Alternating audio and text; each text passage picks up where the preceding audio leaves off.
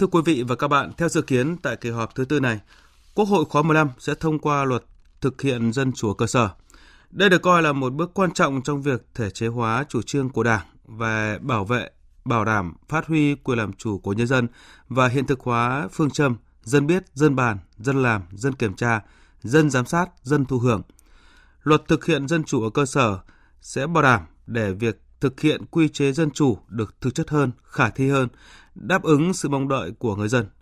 Bình luận của biên tập viên Nghiêm Hùng qua giọng đọc của phát thanh viên Thành Tuấn. Lâu nay, phương châm dân biết, dân bàn, dân làm, dân kiểm tra và mới đây, tại đại hội lần thứ 13, Đảng ta bổ sung thêm dân thụ hưởng đã trở nên quen thuộc với người dân. Với phương châm này, người dân được tham gia đóng góp ý kiến vào việc xây dựng các chủ trương, chính sách pháp luật của Đảng và Nhà nước, hoặc đơn giản là tham gia bàn bạc các quyết sách phát triển ở địa phương. Thực tế cho thấy, nơi nào thực hiện tốt dân chủ ở cơ sở, coi trọng quyền được biết, được bàn, được làm, được kiểm tra của người dân, thì nơi đó phát huy được vai trò tiềm năng, sức sáng tạo của nhân dân tham gia bàn bạc những công việc của địa phương, đất nước. Cũng nhờ vậy mà kinh tế xã hội ở những địa phương đó được ổn định, an ninh trật tự được đảm bảo, không xảy ra các điểm nóng về khiếu nại tố cáo. Thế nhưng đáng tiếc ở một số địa phương, việc thực hiện dân chủ lại chỉ mang tính hình thức đối phó.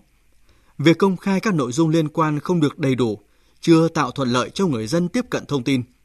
Có nơi tuy có công khai, nhưng những ý kiến góp ý, bàn bạc của người dân lại bị bỏ xó, cất trong ngăn kéo, không được ai ngó ngàng. Thậm chí có người dân còn bị đe nẹt, dọa dẫm khi thực hiện quyền được biết, được bàn, được kiểm tra của mình.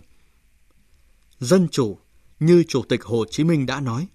đó chính là để làm sao cho dân được mở miệng ra. Khi quyền làm chủ của người dân không được đảm bảo, thậm chí bị đe dọa, sẽ khiến người dân không dám mở miệng và như thế sẽ không còn sức mạnh nhân dân vốn được coi là cội nguồn sâu xa của thắng lợi, của phát triển. Phải khẳng định, phương châm dân biết, dân bàn, dân làm, dân kiểm tra chính là quyền, nhưng đồng thời cũng là nghĩa vụ và trách nhiệm của mỗi người dân. Bởi lẽ nhà nước ta là nhà nước của nhân dân, do nhân dân và phục vụ nhân dân, nên việc người dân có quyền và có nghĩa vụ phải tham gia vào công tác quản lý nhà nước và xã hội là điều tất yếu. Nhưng để người dân thực hiện được quyền và nghĩa vụ đó, đòi hỏi các cơ quan nhà nước cũng phải tạo mọi điều kiện để người dân được biết, được bàn, được làm, được kiểm tra. Và quan trọng hơn là phải xây dựng củng cố được niềm tin của nhân dân vào Đảng và nhà nước. Niềm tin ấy chỉ được tạo dựng khi quyền làm chủ của người dân luôn được tôn trọng. Những ý kiến đóng góp bàn bạc mang tính xây dựng của người dân luôn được các cơ quan chức năng tiếp thu một cách trân trọng.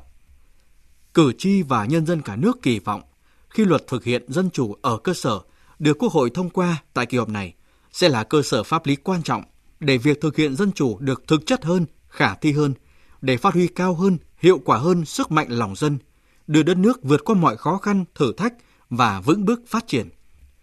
Như Chủ tịch Hồ Chí Minh đã từng khẳng định, dễ trăm lần không dân cũng chịu, khó vạn lần dân liệu cũng xong.